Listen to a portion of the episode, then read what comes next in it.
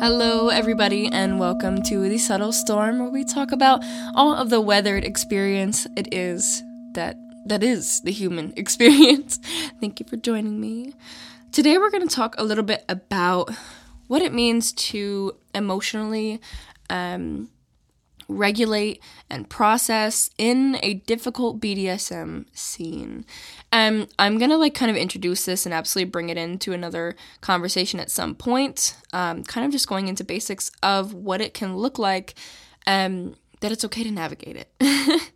so I think a lot of the times what we hear in, oh, I think so much of the media is not pushing to us BDSM in, in, its full potential. Like I see a lot of memes or people posting about it, but not really educating openly. And that is there, but it's not always like the forefront of the media that you're intaking, you know? So, you know, it can be difficult to navigate a healthy scene and what a like loving and um yeah, what a healthy and loving scene can look like versus a you know a difficult scene or an unhealthy scene or one that's just a little bit hard to process. And i've talked about it in previous episodes but i always want to accentuate that in a bdsm scene the highest priority is consent enthusiastic consent meaning that you know one person says yes the other person says yes um, to all things involved and there's explicit communication about what will be involved and that those specific things are consented to. And it's also called vetting is learning what your partners are into and what they're not and getting consent and gaining awareness and gauges and safety signals and safe words you know so that it can be a mutually beneficial and safe scene. Um you know what it what it can be if if you don't do this is a violation of this person's um, you know, literal personal space, their body, their mind. And I'm mostly going to be going in towards the mental aspects of this, which do encapsulate a lot of the physicalities in regards to this. So, you know, we know a healthy scene is consented. It's also with awareness. There's, you know, a BDSM scene is not just always sex. Um, sex also should be aware, in my opinion. Um, regardless of how into the BDSM scene you get, there should always be a sense of awareness of those traumas and triggers that you should have emotionally discussed before, openly discussed before, and of those things that you did and did not consent to. And I think without awareness, in my opinion, it's personal, personally, an indirect invalidation or um, violation of consent. Because when you're in a BDSM scene, you're really consenting towards somebody being aware and considerate of your needs and of their needs at the same time within your budget, within your um, boundaries.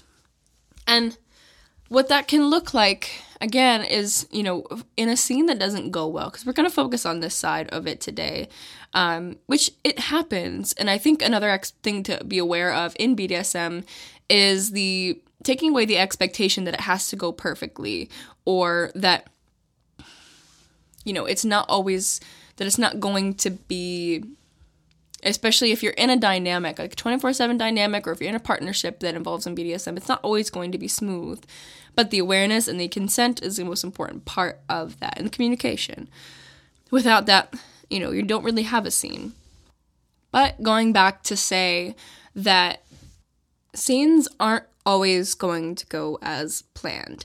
And part of the consent that you gain or that you have when in communication about a scene or consenting and, and vetting is that you're consenting to the dangers of it. So, like, you know, there could be a potential for, like, you know, a rope to cut off a nerve circulation and you kind of consent to the risks. You know, there's there's this thing I can't remember what it's called. Risk risk and a risk consent and awareness, something like that. I probably should have looked that up. But risk risk awareness is really what portion of consent is. An exclusive, you're saying like, hey, I have, I'm going to take all the necessary safety precautions to avoid this, but it's still a potential, and I need you to be consenting and acknowledging of this. Um, but we're also, again, we're going to focus today on the mental aspects of it when it's consented, but it's not consented, but it's still a loving and healthy dynamic. So, you know, there are so many times where or I think in um, Fifty Shades of Grey, they highlighted on this. I'll give you a scene so you can understand more of the topic at hand. There's a scene where um, Grey, I can't remember her name, but the woman, um, she was bent over being flogged. Um, I mean, this whole movie is really not about consent, which is unfortunate for the BDSM community and absolutely should be an awareness when talking about it. Um, but he didn't really give any asking for explicit consent and what her boundaries were in those regards. Um, he was flogging her and paddling her and things, and she was just continuing to drive down this emotional hole. And you see her face the whole time, and she gets up and she's upset, and she can't look at him, and she's super upset, um, crying, and just emotionally hysterical. And what this really is, is, you know, the sub drop. So after a sub or a scene, or during the middle of a scene, you go into a deep headspace. The submissive can go into really deep headspace as well as the dominant. Um, and in this headspace, you get you know, kind of either far off from your body, deeply connected with your body, deeply in, in your head, in the cosmos, wherever wherever it is. Um, you know, I feel like everyone experiences it differently, but it's quite intense, and it's not, you know, it's present, but it's it's absolutely intense. Um, and the sub drop is kind of a, a, shift from the scene into reality. And in that moment, there's supposed to be a level of aftercare and comfort that's, you know, provided for the submissive to feel good in that drop and to honor that. And we'll get into that aspect a little bit later.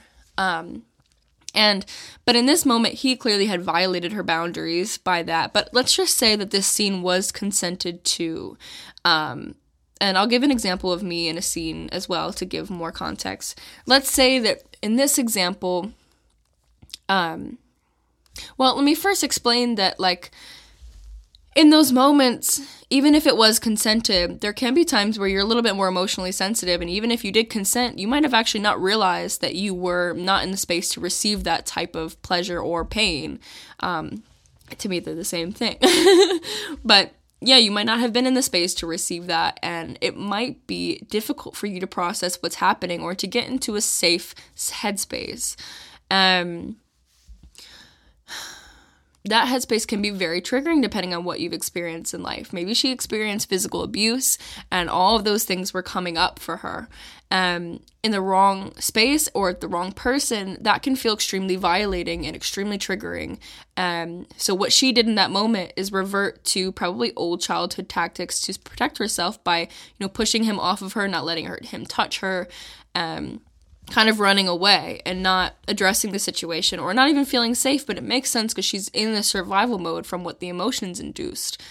Um, you know, and so again, let's go to pretending like the situation was consented and uh, like let's switch the narrative of how this could have been addressed. Um, let's say it was consented, there was a prior negotiation, and maybe she wasn't in the headspace for it. And you know, you witness yourself going into this deep headspace and maybe she and a way that you could handle this in a sense is by allowing yourself how I feel like you can heal through dynamics like this or in a difficult scene like this is to be present, know that it was consented. You know, you kind of have this in your mind the whole time, but it can feel like you're gaslighting yourself of like, did I? Um, so when you're in that difficult emotional state, you know, to allow yourself to go there, but also acknowledge that it's safe to go there in the midst of the scene. I think that's really how to do it is allow yourself as a submissive to say, okay, you know, I'm safe. Excuse me. I'm safe and this is difficult and to allow yourself to feel the feelings fully. Um, I'm going to give you an example of a scene that I was in um, not too long ago where I did this. There was a scene. Um, I'm not going to give too many details because I don't know. The, I, I have no other prior parties consent to talk about this, but I'll just give my experience. I was working with a dom. and I was being flogged, and just it was a lot of impact in this scene. And in the midst of it, I started to go into this pain response um, and it felt safe. It felt like comforting, like I was able to express. I expressed myself like in a way that I'd never had before. Um, and I felt myself crying and just being very overwhelmed and intense. The emotions were incredibly intense, and I felt similar feelings that I felt in other situations.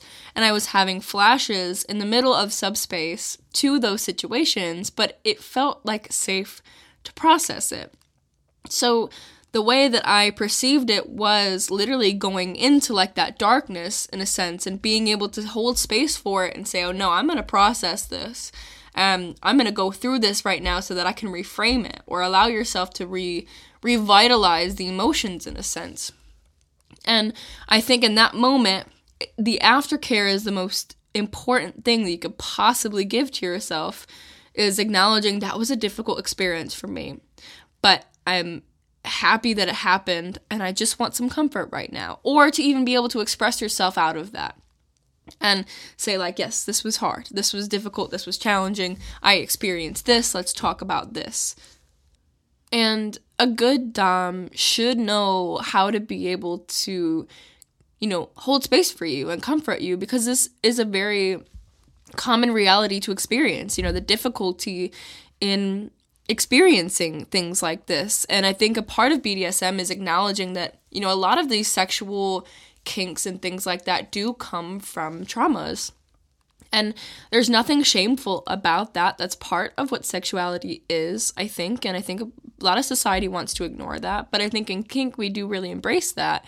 Um, you know, part of exercising is to acknowledge that and also to affirm somebody when they're expressing to you that's what they experienced.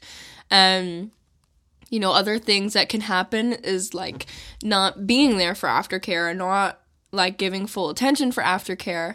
Um, in those moments, the best thing for the Dom to do is to affirm the submissive, you know, once they recognize or come to, if if it is a loving and healthy relationship, to, you know, give that affirmation to the to the sub and say, "Hey, I am here for you. You're not alone. I'm I'm happy to listen to you. I have space for you. I can do these things." So that they don't feel like they were abandoned because that the feeling that comes in there is you know, you can feel used, you can feel abandoned, and it can feel really challenging to like venture into those emotions without support especially after like the sub drop for example like you're in this intense heightened state of emotion um and experience and feeling physicality and to not be able to have been brought down from that space is you know extremely challenging of an emotion to feel. It can be triggering it can be traumatic in some regards. So the best that the Dom can do in those regards is to affirm and to hold space for those emotions. That's a lot of what BDSM and aftercare is, is, you know, working through those things and recognizing that they're normal and it's okay. And same with kink as a whole, excuse me, in regard is you know, kink is normal. Kink is part, I feel like, of a majority of people's experiences, even though they don't always recognize it. That's, you know, I feel like we all have something that we kind of look for in sex, even if, or even in life, it's not always about sex. But yeah. So, I think overall, the premise that I'm trying to get to, I mean, I, I went all over the place in this, and I think, you know, it's okay to do that sometimes. I'm also affirming myself that it's okay to just kind of bop around. It's a little bit more of a conversational one that just kind of was on my mind. Um, thank you for listening. And